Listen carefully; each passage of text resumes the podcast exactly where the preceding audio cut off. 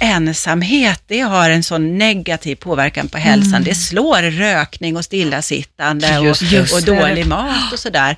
Utan att veta precis så tänker jag att det är egentligen inte så konstigt, för det är klart att om man är väldigt ensam, mm. socialt isolerad, det är ju inte då man går ut på en powerwalk eller slutar röka, mm. utan man fastnar ju i en, ja, men i en dålig situation. Att då ta sig för, mm. det är svårt. Och mm. kan vi öppna upp och bli, ja, sträcka ut en hand eller inleda ett samtal med någon så kan det faktiskt ja. förändra den människans liv. Förmedla någon form av mm. impuls, ja. någon form av tända någon gnista intresse för någonting. Då finns det hopp.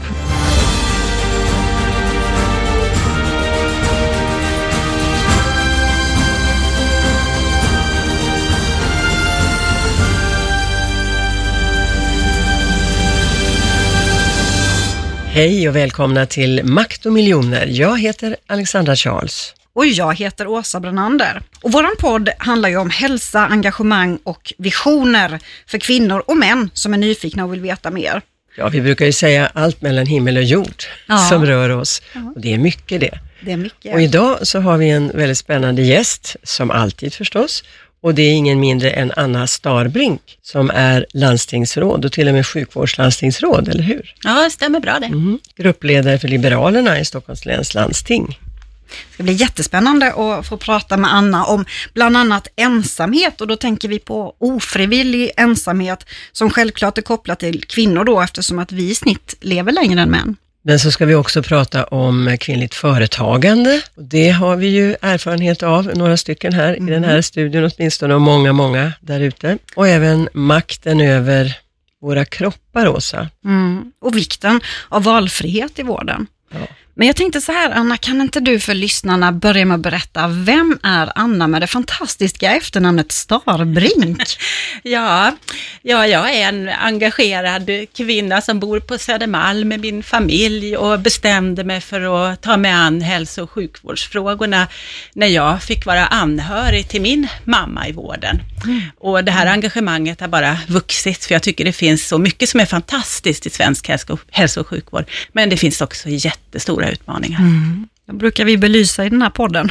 Ja, det är ju underbart att höra att det finns eh, fler, och det vet vi ju att det gör, många där som vill engagera oss i de frågor som kanske inte riktigt är så bra som de skulle kunna vara. Du har ju som vi alla förstås speciella frågor som du brinner för och eh, du har ju nämnt, eller Åsa nämnde här, det här med ensamhet. Jag måste säga, jag tycker det, jag minns jag läste en studie eh, som rapporterades vetenskaplig forskning faktiskt kring ensamhet. Kan inte du utveckla det så får vi höra lite, Anna? Vad det jo, handlar om. Ja, ensamhet eller ofrivillig ensamhet, mm. är ju det som är problemet. Det drabbar väldigt många människor. Man skulle nog kunna säga att det är ett samhällsproblem. Mm. Men det är inte någon stor politisk fråga än, men det borde det bli. Och jag är inspirerad av Storbritannien. Där har man precis eh, tillsatt en minister med ansvar för just att bekämpa den ofrivilliga ensamheten, därför att det påverkar hälsan och livskvaliteten i enormt hög grad. Och här i Sverige så har Socialstyrelsen frågat äldre personer som har äldreomsorg i någon form och 58 procent säger att de lider av ensamhet, inte hela tiden, men då och då. Uppemot mm. 15 procent har det här som en ständig plåga i sina liv och det här borde vi ju kunna göra någonting åt. Mm, högst ja, det, det är ju så här att det här med ensamhet, som jag då läste mig till, att det påverkar eh, alltså vår, våra hjärnor. Att eh, det, blir, det blir en snabbare, vad ska vi säga, nedräkning, om mm. man nu får vara så, så, ja, vad ska vi kalla det för, lite grov kanske att säga att eh, vi vet ju alla vad som väntar, vi ska alla sluta våra liv en vacker dag, men att det mm. går snabbare utför i ensamhet, ofrivillig mm. ensamhet och att det här är ingen utmaning för hjärnan när man då framlever den största delen av sin tid i en ofrivillig ensamhet. Men Åsa, det är ju någon eh, gäst som har smugit sig in här i vi är inte ensamma, Katt bland hermeliner. Vem är det ja, du har släppt in här egentligen? Vi har en hemlig gäst eh, som också är faktiskt en god vän till mig sedan flera år tillbaka. En ganska kontroversiell gäst skulle jag vilja säga som alltid har något att tycka och tänka och, och säga skulle jag vilja säga. Välkommen till Makt och miljoner, poddkollegan Gert Fylking. Tackar, tackar. Ja, välkommen säger jag också. Ja, tack. Gert, eh, har du något att eh, anföra i den här frågan när vi nu pratar om Ja, ni pratar ju om ensamhet eh, och vad, jag förstår så är det inte ensamhet vare sig den är vald eller inte, eh, utan det är ensamhet i livets slutskede på något sätt, vad jag förstår. Ja, det behöver ju inte vara slutskedet. Alltså, Ja, allting är ju i slutskedet egentligen. Ja. Det går ju mot ett obarmhärtigt slut, men, men det, det har jag ju förstått att det är väldigt många människor som tyvärr lever i en slags eh, i, Isolering. icke-vald ensamhet, isolering. Och det där är är naturligtvis ett, ett stort problem och det är ett samhällsproblem. Och jag kan väl säga så här att Hörni, era jävla ungjävlar, ta, ta och besök era föräldrar. Det är snarare det det handlar om, att vi har väl fått så otroligt mycket annat som vi ska göra och har blivit så vana vid att det är någon annan som ska lösa våra Men det är också problem. ett, ett typiskt storstadsfenomen, det här att det är så många ensamhushåll, det vet vi ju, det är ju statistiskt Ja, eh, bevisat. det Jo, jo, men det spelar väl ingen roll om det är ensamhushåll eller inte. Jag lever själv i ett ensamhushåll. Nej, vad jag menade var att det behöver inte vara släktingar, Gert. Jag menar Nej, nej, det Anna- kan vara grannar, det Ja, kan vara, det kan just det. vara eh, be- bekanta, det kan vara eh, någon, inte vet jag, men... Mm. Men, det som kallas civilsamhället, alla Ja. vi, hur vi Ja. engageras och, engagerar oss i föreningsliv och ideella organisationer, kulturlivet och så, kan ju bidra enormt mycket. ja, du men gör vi det fortfarande? Är, är vi så engagerade? Eh, Ja, men för gemene man sådär, är det något större kulturliv? Är det något, är det något Ja. liv och levande ja. på dragspelskurserna? Alltså, På dragspelskurserna vet jag inte. Men jag vet att så dansar man Jag vet att det behövs Ja, ja, väldigt mycket mer. Och ett exempel som finns alldeles här i, i närheten av den här studion, det är en, en sån här frivillig verksamhet som heter Viljan, som verkligen söker upp eh, ensamma människor och hjälper dem ur social isolering. Men du nämnde ju det här med livets slutskede och det är verkligen det sorgligaste av alltihopa tycker jag. För en av fyra som dör på sjukhus i Sverige gör det alldeles ensamma. Man har ingen mänsklig En av närvaro fyra? i rummet. En 25 av fyra. procent. Just det, om man räknar om det lite snabbt. Ja, Ja, det tycker jag är, Det är Men- samhällets Jag kan inflika då, apropå det här med ideella föreningar och organisationer, om man, om man engagerar sig i föreningslivet och det gör man fortfarande faktiskt. Jag är ju, driver ju sedan 20 år, vi jubilerar i år, 1,6 och 2,6 miljonerklubben som en ideell organisation där kvinnor och män får vara med. Alla är välkomna, det finns liksom inget kriterium som stoppar någon att vara med. Jo, man ska ha fyllt 18 år, det är allt. Men Det var ett tag sedan Gert gjorde det va? men i den, här, eh, i den här sociala, eller på den här sociala plattformen som ändå bildas genom att du är medlem i någonting där du kan hitta en gemenskap, så, så är det väldigt många som söker sig till detta, just därför att man blir stärkt av, styrkt av att inse att det inte bara är jag, vi är fler. Jag kan hitta nya kompisar, nya vänner, nya kontakter och vi erbjuder ju alla ideella organisationer vem som vill att delta och det är ju liksom i stort sett gratis. Så att det är fantastiskt skojigt. När jag var eh, yngre, nu är jag äldre, då, då kunde man på sjukhus, eh, du nämnde att det var 25 procent som dör själva på sjukhus, ensamma på sjukhus. Då kunde man göra någonting Eh, medan man pluggade. Man kunde sitta vak. Man kunde alltså ja, vara där och helt enkelt sitta med en, en sjuk patient och, och vara behjälplig på något sätt. Man kunde ju inte medicinskt göra någonting, men man kunde kanske sitta där och hålla handen. Men det Vad- där är nog viktigare än medicin tror jag, i många vad har lägen. hänt, med, vad har hänt med, med den möjligheten till extrainkomst? Dels för den som gör det där och de- dels som hjälp för den som ligger på sjukhus och som hjälp till sjukhuset. Det finns på sina håll fortfarande, men i- som vi ser då av siffrorna så är det ju inte tillräckligt bra. Jag vet att på Danderyds sjukhus så samarbetar man med Röda Korset just kring eh, bara mänsklig närvaro, en medmänniska. Eh, och jag tycker att vi borde ändra lagstiftningen så att vi från landsting och kommuner blir skyldiga att organisera både vård och omsorg så att eh, man faktiskt garanterar mänsklig närvaro om man så önskar Ja. i livets slut. Det tycker Bra jag skulle Anna, kunna vilket vara en bra Mycket förslag. central fråga att Jättebra. driva. Fantastiskt. Ska vi kasta oss över ditt andra ämne? För där Jag är vi tänkte så här, eh, för, för, att inte, för att inte hålla kvar Gert här, även om Ja. hon hemskt gärna vill vara kvar. Kan, har du någon fråga du skulle vilja ställa till Anna innan vi kastar ut dig ur studion? Okej. Nej, alltså det har, nej jag, eh, på ett sätt så, så beundrar jag alla som är politiker och som väljer att vara politiker. Å andra sidan så tycker jag väldigt illa om alla som har valt att vara politiker, som har valt att lägga sig i vad andra människor gör. Det är så du ser det? ja. Ja, på ett sätt så kan jag göra det. På ett sätt kan jag göra det. Men nu har vi ju någonting som är så fantastiskt framför oss här, nämligen att vi har ett val. Och hu- hur är, alltså, hur är tänket? Därför att för bland annat Liberalerna så gäller det ju att bli kvar i riksdag. Att, att få vara kvar, att nå den här 4 spärren. Eh, är man beredd att göra vissa, eller vi- vilka upp, uppoffringar eller förändringar eller vad det nu är som helst bara för att få möjligheten att si, sitta kvar. För det är många som ryker, många löner, många förmåner, många taxiresor, många vad det nu är som man blir av med och, och sådana där saker. Så hur, hur tänker man egentligen? Ja, jag, nu är ju inte jag riksdagsledamot, men jag har aldrig träffat någon riksdagsledamot vars drivkraft är just taxiresor, utan det är nog viljan till förändring. Men din fråga är ju djupare än så. Vad kan partierna, alltså hur långt kan partierna eh, gå för att eh, eh, vinna väljare? Och vi ser ju i det politiska landskapet just nu stora kliv, alltså man för, rör sig åsiktsmässigt och kanske tummar på sin ideologi i en del fall och det har jag väldigt svårt för och jag tror inte, alltså det är många som hör av sig och är arga och säger ni borde samarbeta med Sverigedemokraterna. Ja, jag tror inte Sverigedemokraterna vill samarbeta med Liberalerna heller, vi står för helt olika saker och det måste vara tydligt för väljarna. Sen ligger ju valet vi ju, förlåt mig, apropå S-tapp, att om man inte är tydlig så, så glider man ju eh, nedåt i alla fall.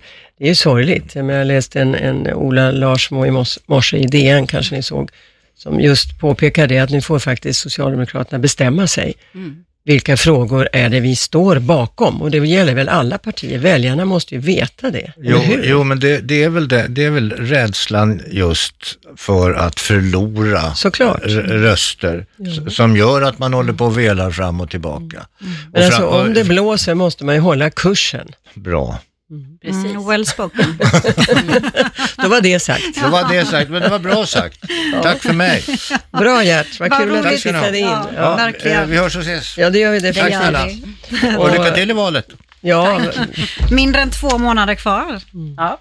den här frågan som eh, vi brinner för här då, både Åsa och jag, det är ju kvinnligt företagande i, i till exempel då i vården. Eh, vad, vad har du att säga där, Anna? Jo, men jag tycker vi måste lyfta fram den här sektorn. Det är ju en stor och viktig del av arbetsmarknaden och näringslivet. Och vi efterlyser ju ofta i Sverige ett jämställt näringsliv och fler kvinnliga entreprenörer. Hallå, de finns i vård och omsorg, i välfärdssektorn.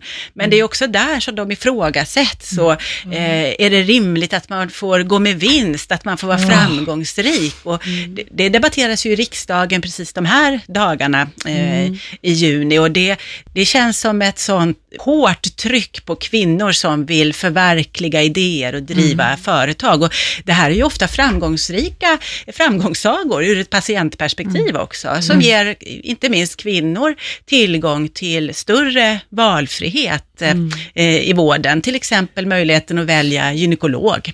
Eh, och det är faktiskt en möjlighet som är hotad i, i valet. Det finns andra partier som vill avskaffa vårdval gynekologi och det skulle ju förstås drabba bara ja, alla kvinnor i Ja, det Stockholm. vore ju Ja, förfärligt. Jag blir ju, ni vet ju det, jag ser ju rött så fort man kommer in på de här frågorna. Jag är väldigt engagerad i företagsfrågor och sitter Ja. i styrelsen för Företagarna hemma i Växjö. Och det är ju faktiskt så här att fyra av fem jobb skapas i småföretag, alltså i företag med mindre Ja. än fem, 50 Och hur många anställda. av småföretagen ligger inte kvinnor bakom? Precis, för det är... Jättemånga. Och i välfärdssektorn, det är klart att det finns de stora koncernerna också, Mm. men i väldigt ofta handlar det ju om engagerade kvinnor som ja man kanske är barnmorska eh, och man vill starta en eh, mödravårdscentral.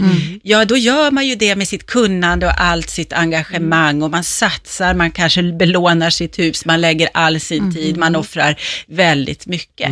Och att man då inte ska kunna få någonting tillbaka, Ja, det är ju titta, en absurd titta på. Mamma Mias grundare, som Ja, också intervjuade ju idag. Eh, Kristina eh, Wahlström, i, i, jag läste henne också i någon morgontidning, eh, som då säger att ge mig chansen, jag kan lösa den här si- problemsituationen apropå förlossningsvården. Ja. Och då blev jag jublande glad och så tänker jag, ja, det är väl klart att det finns lösningar och det är väl klart att vi ska ge kvinnor chans att vara företagare och småföretagare och det är klart att vi inte ska kväsa det. Och det här när man säger att man inte, inte får ta ut vinster, nej, man ska inte plocka ut vinster så att verksamheten blir lidande, det går ut över allmänheten, det går ut över den enskilde. Men om man gör en vinst och så plöjer man tillbaks den in i verksamheten så att verksamheten kan bli, som hon också säger Kristina, vi har möjlighet att utveckla verksamheten så den blir bättre, vi når fler, vi kan följa med utveckling, forskning och så vidare.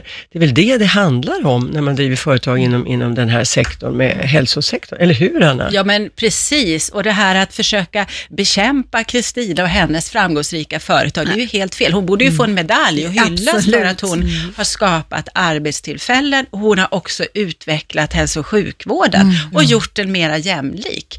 Eh, Så att jag, den här frågan känner jag att jag blir, jag blir liksom arg när ja, jag tänker det. väldigt mycket energi i studion. Så här, men vad ska vi göra då? Vad kan Liberalerna göra? Vad tycker ni man ska göra för att göra det lättare för, för kvinnor att, att starta företag inom vården? Ja, men för det första så ska vi slänga de här förslagen i papperskorgen. Det sitter en utredning nu och, och tittar på hur man ska kunna bekämpa kvinnligt företagande eller företagande i, i hälso och sjukvården överhuvudtaget. Det ska vi slänga i papperskorgen. Sen ska vi öppna upp och låta fler vara med och bidra, för att vi har ju köer i vården och enda sättet att bli av med dem, det är att erbjuda mer vård och beta Men av sen de där vet vi ju, köerna. förlåt att jag inflikar, vi, vi måste ju vara vaksamma, för vi vet ju, det har ju rapporterats, fall efter fall efter fall också, där företagare, nu säger jag inte att det har varit kvinnor nödvändigtvis som har varit de här företagarna som har missbrukat den här möjligheten, som startar upp, ja till exempel olika behandlingshem för kanske då missbrukare eller för ungdomar som inte kan bo hemma och så vidare. Vi har ju sett så mycket vanvård där det är icke professionell personal och icke alltså godkänd verksamhet i princip, om någon nu hade tittat på den, utan man bara säger att ja, vi har ett hem här och ni kan bo här och det kostar så här mycket. Och så betalar då eh, kommunerna. Och vad händer? Men- De här stackarna blir, blir ju felbehandlade. Alltså det måste ju vara under kontroll. Precis. Nu sätter du ju fingret på det som vi borde lägga energin på. Vi Bra. borde släppa loss flera entreprenörer som vill skapa mervärde för patienter och brukare, eller vad vi nu vill kalla dem för. Men sen ska vi ju lägga all energi på kvalitetsuppföljningen. Granska, följa upp och är det någon som missköter sig, ja men då är det klart att vi ska dra alla tillstånd och då ska man inte få bedriva vård. Men de allra, allra flesta är ju självklart seriösa. Och i den här debatten så är ju risken att de blir eh, utmålade som, som skumma lycksökare allihopa och det får ju inte hända, för det här är, ju ofta seriösa så, kvinnor. Ja, det är ofta så att de svarta fåren så att säga, de, de syns och hörs Ja. mest och det är därför som de kommer fram i debatten, medan de som är duktiga sällan får så att säga komma fram. Nej, Men jag är menar, det. det måste vara under mer reglerade former. Ja, Mm. men vi vet ju, om vi till exempel tittar på sådana här kosmetiska ingrepp, Mm. som det finns många som då har, har öppnat upp eh, salonger och det är också inom hälso och kan man säga, sjukvård. Därför att det är ingrepp man gör Mm. i kroppen, där man liksom, eh, ja, tar hand om, liksom, gör stora läppar eller man gör stora bröst eller större bröst eller mindre eller vad det nu är. Men man har inte kunskapen och det Mm. finns ingen kontroll, inga regler. Och det här går ju ut över människors hälsa. Det är ju förfärligt. Mm. Alexandra sitter och blinkar lite åt mig när hon säger det här. Och, eh, som sagt, jag är öppen på min blogg så att det är inget hemligt att jag är ju precis nyopererad då. Mm. eh, Eftersom att jag var lite orolig för implantat jag hade i kroppen som hade Mm. suttit länge ifall de var farliga eller inte. Och där sätter du också fingret på något som är jätteviktigt att om man nu, oavsett vad det är man gör, om det är en höftledsoperation eller Precis. ifall det är att man byter ut sina bröstimplantat. Att man, ja, som Alexandra också har gjort.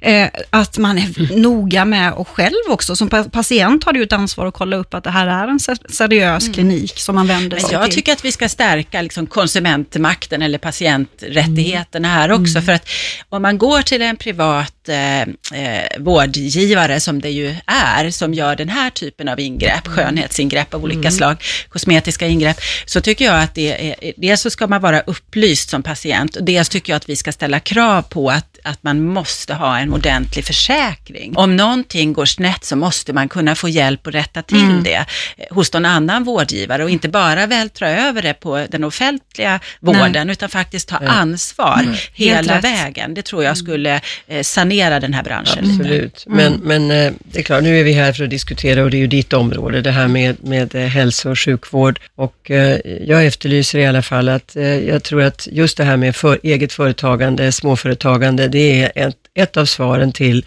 att komma till rätta med den arbetslöshet som ändå finns och många som då skulle kunna bli entreprenörer men som ja, inte har idag verktygen. Och så därigenom missar ju vi i samhället, inte sant Anna, är det inte så? Att eh, kunna erbjuda möjligheter på ett mycket bättre sätt till, till kvinnor framförallt, eftersom vi talar om det, att komma igång med sina liv och, och bidra i samhället istället för att då känna att eh, jag kan inte bidra för att det Verkligen finns inget jobb så. för mig. Och de vill starta upp och som sagt bara göra det under reglerad form, det är det jag efterlyser. Ja, det måste det vara, Ja. verkligen. Och vi ska jobba med kvalitetsutvecklingen. Men vi ska komma ihåg också att innan vi fick privata alternativ, som vi här i Stockholm har ganska många av, ja, då fanns det en arbetsgivare för kvinnor och män som ville jobba i hälso och sjukvården. Då skulle man vara anställd hos landstinget. Och jag kan lova er att landstinget har blivit en bättre arbetsgivare genom att det har kommit andra Ja, alternativ. konkurrens är väl oftast. Konkurrens om personalen, det har ju lett till eh, en mycket, mycket bättre situation för medarbetarna i Men, vården. men höll jag på att säga, då, då måste jag bara smyga in en, en, en, en fråga här som jag är hett och djupt engagerad i och det är, när vi tittar på hur det ofta ser ut. Och vi läser ju om de här exemplen då som inte är så positiva, nämligen att man stänger avdelningar, det finns inte möjlighet att få, få hjälp att komma till därför att det saknas inte platser men personal. Och så när vi då talar om personal som du säger och arbetsgivare och landstinget så tänker jag bara, är det inte dags att eh, vi alla sätter oss ner vid ett bord och så förhandlar vi och säger att hur kan vi göra och, och sätter på den här tänkarhatten för att få upp lönerna för sjuksköterskor, specialistsjuksköterskor som det är sån enorm brist på. Utvecklingsmöjligheter, utbildningsmöjligheter för dem och att löneutvecklingen ser, ser eh, ut som den gör i andra yrken, så att de inte hoppar av eller flyttar till Norge, det vet ju vi. De flyttar utomlands för där får de bättre betalt. Vi pratade ju mycket med det här, om det här i, vad blir det nu, avsnitt eh, sju vill jag minnas att det var, när vi hade Sara Heyman från Dagens. Medicin, journalist och sjuksköterska och även Felicia Fält, eh, före detta Sjuksköterska. mm, Wahlgren. Eh, Jo, jag tycker att du eh, har helt rätt i det Alexandra, att vi behöver ta ett nationellt, ett gemensamt Ja. grepp om det här. För att det, det är ju som du säger, det, vårdplatsbristen är ju inte plats på sängar, eller brist Nej. på sängar. Nej. Det är ju brist på framförallt specialistutbildade sjuksköterskor. Och då tror jag att det finns några saker som vi måste göra. Dels måste vi se till att vi får en nationell ordning för att man faktiskt får utbilda sig till specialist inom ramen för sitt arbete, för i sin anställning. Det behöver vi ha. Alla landsting håller på med egna små varianter. Vi behöver ett gemensamt grepp, då blir det jämlikt Bra. och bra. Sen behöver vi göra en lönesatsning på på löneutvecklingen. för att det är en väldigt dålig löneutveckling för offent, ja, välutbildade kvinnor i offentlig sektor generellt, men inte minst sjuksköterskor. Och vi, ja, I Sverige brukar vi ju prata om den svenska modellen och så säger vi att det där får parterna lösa. Men det här har ju inte svenska modellen och parterna löst. Nej. Tvärtom, de har cementerat en, en dålig ordning. Så att jag tror det vore bra om vi kunde göra en nationell satsning också på specialistutbildade sjuksköterskor. Det skriver vi Heja, under heja. Ja, det gör vi.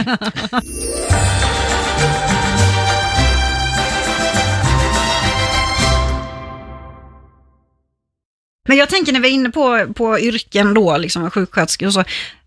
Jag kan, jag kan sakna de här lite enklare yrkena, lite grann som Gert var inne på, så här, någon som, alltså, jag menar vi har ju en ganska hög arbetslöshet. Varför skulle man inte kunna nyttja sådana personer till, att, men, till sådana tjänster som inte kräver någon högre utbildning utan att bara finnas där och känna sig behövd också. Jag tror att det skulle dessutom göra sjuksköterskeyrket roligare. Göran Stiernstedt, han är sån här utredare och har tittat på det här med hur vården skulle kunna bli mer effektiv.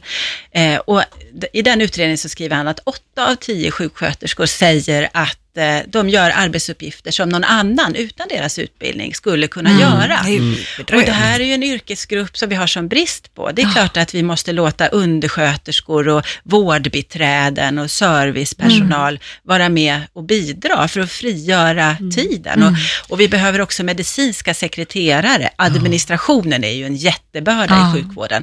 Och läkare och sjuksköterskor är ju inte proffs på administration, de är ju proffs på vård och omvårdnad. Ja. Så låt proffs på administration Absolut. avlasta. Men finns, Bra. finns ens vårdbiträde som yrke fortfarande? För jag vet när jag, när jag slutade gymnasiet så var mitt första jobb som jag tog, det var som vårdbiträde. Då jobbade jag med senildementa på ett äldreboende under ett många månader. En jättebra erfarenhet som jag absolut inte Jag har också jobbat, i- fast i hemtjänsten som Ja. vårdbiträde. Ja. Eh, Ja, det finns, men det, var, det har varit en förändring i, i svensk hälso och sjukvård som jag tror var i största välmening. Man ville ha en hög kompetens.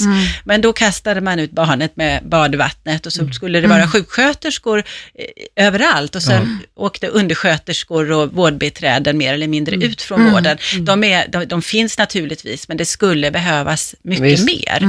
Och vi skulle också behöva sätta lite ramar kring undersköterskerollen. Det, det skulle ju behöva bli en ny examen, en ny absolut. eh, undersköterskeexamen skulle vi behöva ha Jag i tycker Sverige. vi, vi, vi startar skola, Åsa. Ja, det skulle Det, vi. det är dags för vårdpersonal, så vi börjar med eh, de här vårdbiträdena. Jag, har ju, jag utbildar ju eh, eh, sjukvårdspersonal i Polen.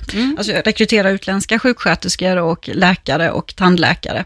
Så jag vet ju vilken jättebrist det är. Men det som nu på senare tid har pratats mycket om, det är just undersköterskor. Att jag har fått förfrågan på att man vill rekrytera även undersköterskor för att det är s- sån, sån jättebrist. Tyvärr så har man inte det, det yrket i Polen. Men däremot så finns det polska sjuksköterskor som kan tänka sig att komma hit och börja jobba som undersköterskor under tiden som de då blir klara eh, och kan jobba som... Godkända sjuksköterskor. Ja, precis. Ja. Nej, men, det, det är ju men, ett sätt att både utveckla vården och hjälpa människor till ett meningsfullt yrkesliv. Absolut.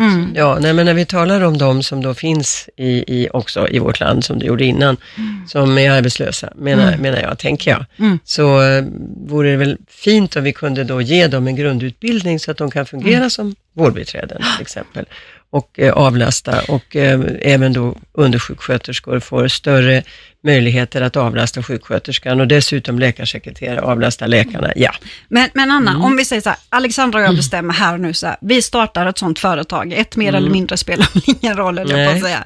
Skulle landstingen beställa de här tjänsterna? Alltså finns det möjlighet att, att arbeta på det sättet? Tänker du att ni startar ett vårdföretag eller ett vi, utbildningsföretag? vi, vi, Utbildning. ja, vi rekryterar personer som kan tänka sig då lite alltså enklare tjänster. vi utbildar. Som vi utbildar så att man kan det som man måste kunna givetvis. Men det är ändå någon form av vårdbiträde eller medmänniska som, som finns och liksom tar hand om de mjuka, mjuka sakerna mer.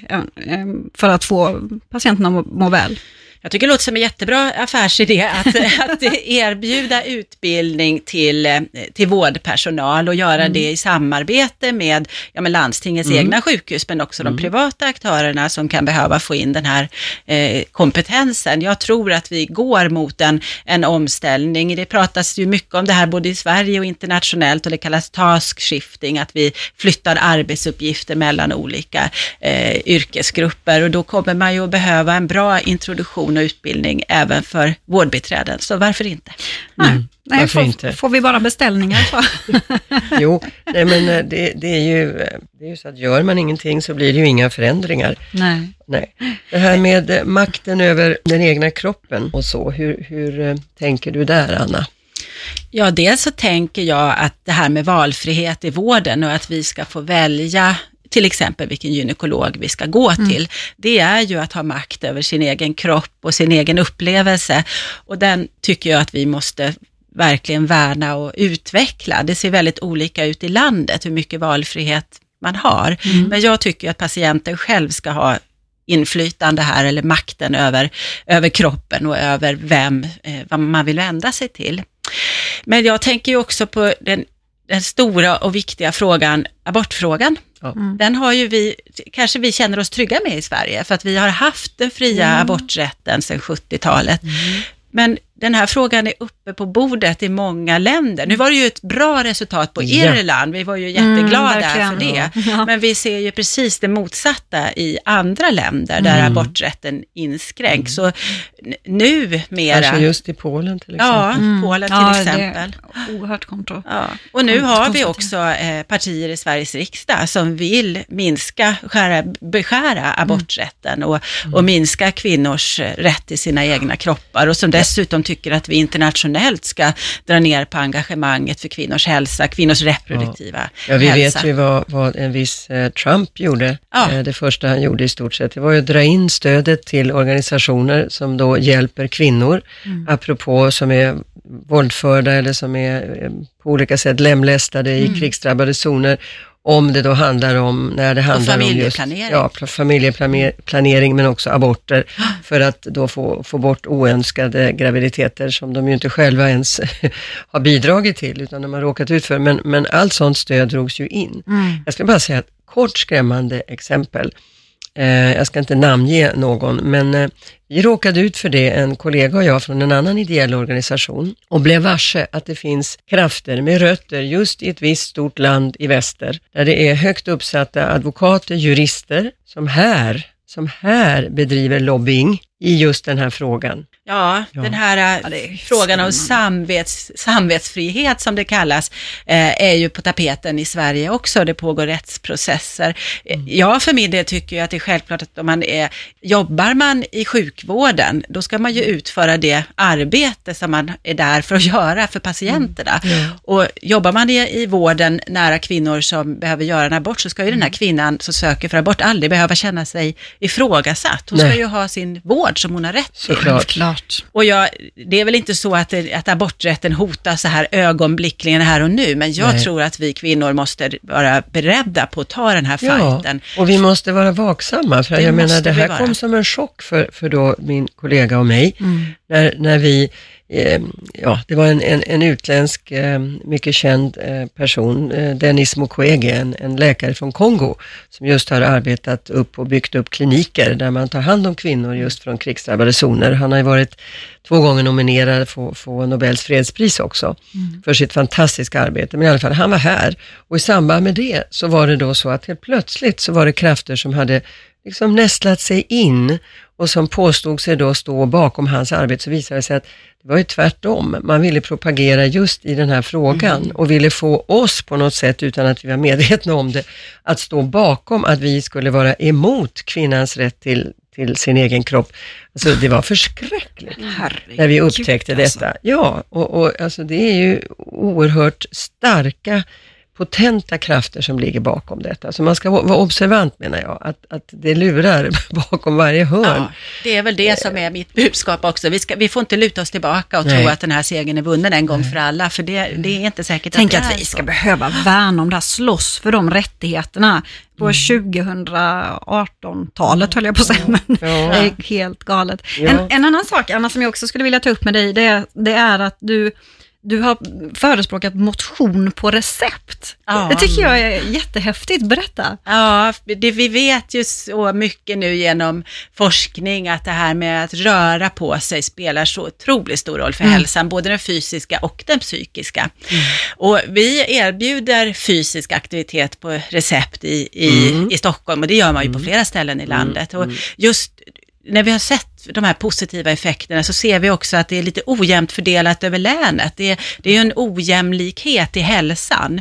Eh, Det ser vi mellan olika delar av landet, men vi ser det också inom landstingen. Det följer ju tyvärr bostadssegregationen med en väldig precision. Och då har vi områden här där vi ser att hälsan är sämre och att man inte heller använder fysisk aktivitet på recept så mycket. Så att nu gör vi en extra satsning på de områdena där vi ser att vi skulle kunna boosta det här eh, på ett bra och positivt sätt på Järvafältet här i Stockholm och i Södertälje. Gud vad bra. Och, ja, precis. För att det, ja, det är ju en sån positiv kraft i det här med rörelse. Eh, och det det, är ju, det är ju enkelt när man väl är igång. Igång, men det här att komma igång och, och förstå och ta, Jag ska bara inflika, för. eftersom vi ju som, som bekant a- arbetar med hälsofrågor så har jag ju hört också experter och läst eh, på om det här med eh, psykisk ohälsa, för det är ju ett stort problem som vi vet eh, alla, att så många är sjukskrivna på grund av utbrändhet.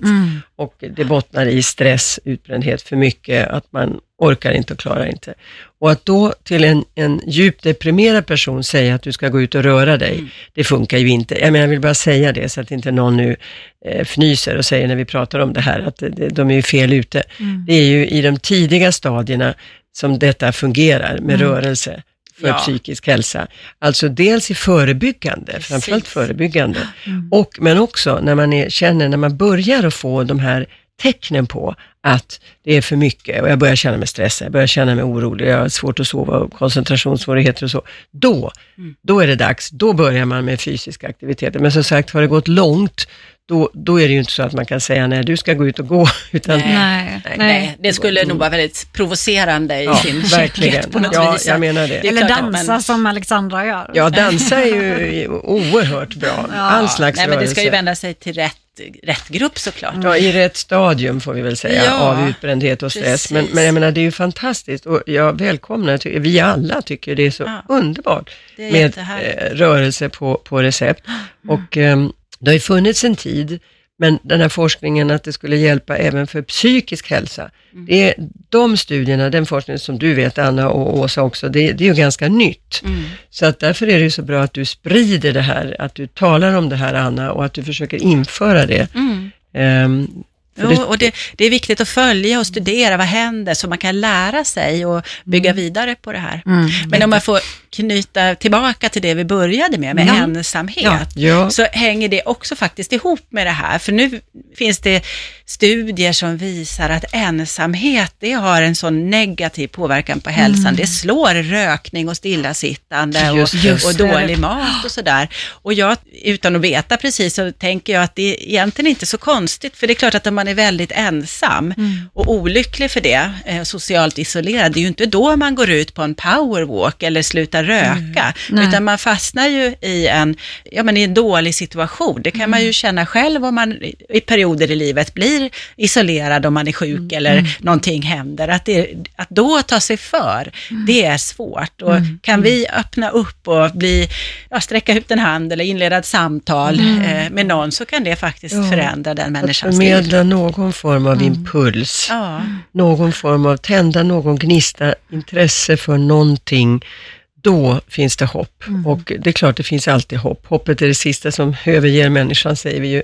Men det här är så otroligt fint att du, du tar upp det här, för det är så viktigt. Och, och faktiskt sett. det som, jag menar även om man har lång- förhoppningsvis ganska långt kvar tills, till döden, så funderar jag ju då som har föräldrar som är är närm- betydligt närmare den. De har varandra fortfarande och ett, och ett rikt liv, men det är faktiskt det jag funderar mest på, att när en av dem kommer försvinna, liksom, vilket är både vilket ansvar det blir på, på mig själv, men, men framförallt liksom hur det kommer påverka. Det är ju inte helt ovanligt att den andra, även om den är frisk, dör av brustet hjärta och ensamhet tror jag. Ja, det är, det är, så är det faktiskt. Det är, det är väldigt sorgligt, men det, det gör ju också att man måste vara väldigt observant på de här personerna. Det kan man ju vara som närstående, men det kan ju också vara en uppgift för, för vården, Ja. tänker jag, för primärvården, husläkare, distriktssköterskor, och ställa frågor, hur är det nu då? Eh, och försöka se om man kan... Men så är ju människor komma så vidare. stolta också. Ja. Människor vill ju inte tillstå riktigt. Nej då, nej då, det, det, det är inga problem, det är bra. Men jag tycker just det här med grannar, alltså om man nu inte bor i ett boende utan man bor hemma, att just vi grannar kan vara observanta på och se Mm. den där ensamma damen som jag ser dag ut och dag in. Kan, kan man göra någonting? Kan man inte göra någonting för henne? Eller mannen som sitter där själv? Ja. Så det är ju, jag vet att vi så... Alexandra, jag måste bara fråga, jag vet vi pratade om det här vid något annat tillfälle, för att jag är ganska pro det här med att man har liksom communities, eller liksom så här att, oh, där kan, kan alla gamla bo och så har de jättetrevligt och äter kanske tillsammans eller kollar på TV. Du, var inte, du hade lite synpunkter på det. Ja, nej men eh, vad, vad jag själv eh, tycker, det är att jag tror att man ska blanda åldrar på ett boende. Jag tror att just det här med att få impulser av även att se yngre, att inte bara se omkring sig de som är gamla, många är ju då lite skröpliga och så, utan att vi ser även vitala människor. Vi ser ungdomar, vi ser barn. Jag tror på ett sånt boende. Sen Men vet jag Alexandra, då måste jag ju berätta om mitt boende. Ja, Ja, gör det. berätta. Ja. För jag bor, jag bor i en alldeles vanlig bostadsrättslägenhet, men jag Mm. är också med i ett kollektivhus, kollektivhusförening. Mm. Så vi tillsammans, grannarna, och det är ju småbarnsfamiljer, ensamstående, äldre, alla möjliga sorter. Vi Mm. äter middag ihop fyra dagar i veckan. Wow. Och lagar middag ihop också. Nej, Så fantastiskt. då och då så får jag stå där och röra du, i det här är ju sensation. Wow. Ja, det finns några sådana boenden här i, i Stockholm, Ja, men det skulle ju kunna finnas utrymme för många fler. Det är lite långsiktigt det här, men kommunerna borde ha med i sin planering och öppna upp för bostads eller boendeformer som, som gör att vi kan mötas och ha Ja. det trevligt Vilken grej. Det är tillsammans. precis det jag tror. Det är klart att är man i ett stadium där man behöver vård, är man riktigt, riktigt sjuk och dålig, då vill man inte ha skrikande barn eller högröstade ungdomar omkring sig. Men innan man hamnar i det stadiet, då tror jag på det här blandade boendet som du berättar om i ert kollektiv. Vad fantastiskt, vad Men där, där har vi lösningen. Ja. Vi, vi summerar upp det här avsnittet med... Åh, vad många lösningar vi har hittat här idag. Ja, vi får verkligen hoppas att det är många politiker, många som har saker att säga till om och som, som lyssnar på det här. För här har vi, vi har levererat idag känner jag. Ja, det har vi. Anna, det är så, så bra att du kommer hit och eh, berättar. Så roligt. Lycka till med ditt Aha. arbete nu inför kommande val. För vi vet att du är på väg. Du, du, du har ju med dig din eh, ja, pressekreterare kan man säga va? Min politiska Pol- sekreterare. Politiska Ja. sekreterare, så heter det ja. Som, som sitter och håller koll på tiden. Vi har typ en minut kvar, sen ska Ja, du vi ska iväg. vidare och, på ett seminarium om ensamhet. Jag kan Just inte det. sluta prata om det. det skulle vara intressant att följa med faktiskt och lyssna på det också. Mm. Men jättekul att få ha dig i säsong ett sista avsnitt. Väldigt fin avrundning, mycket tänkvärt Mm. och som sagt även lösningar Ja, på stora problem. Man måste vara lösningsorienterad. Ja, Inte måste, bara se problemen, utan vi ska ju vidare, vi ska framåt, eller vi ska hur? vidare. Det är, vi ska framåt, det är möjligheterna som vi ska se. Ja, Ja. just det. Och kvinnan, det tycker jag är så underbart. Jag vill citera då Jan Eliasson, som jag har hört, eh, och ni säkert också många gånger, men han sa en klok sak fram- framförallt, tyckte jag, och det var senast att han sa att det är kvinnorna, det är ni som är framtiden. Det tyckte jag var underbart. Det tar vi till oss. Mm, Det tar vi till oss. Och ni som har lyssnat så vill vi säga också så här att ni har lyssnat på Makt och miljoner med Alexandra, Åsa och Anna Starbrink.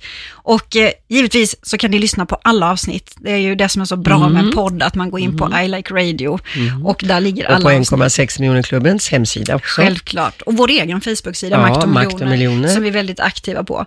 Under sommaren här så kan ni givetvis följa både mig och Alexandra på våra bloggar Ja. och eh, på våra Instagram-konton. Vi är ju superaktiva.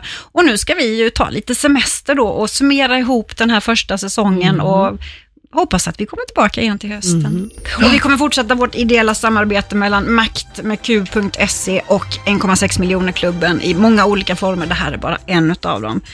Tack för att du har lyssnat. Tack för att du ville komma, Anna. Tack så mycket. Mm, tack Och- Anna Starbrink. Ja, och eh, veckans höjdare måste ju vara att det är sommar. Ja, Ja, och att vägen kan bara bära framåt. ja det kan den. Ja. På återhörande hoppas vi. Vi hörs snart. Hej då. Hej då. Hej då. Hej då.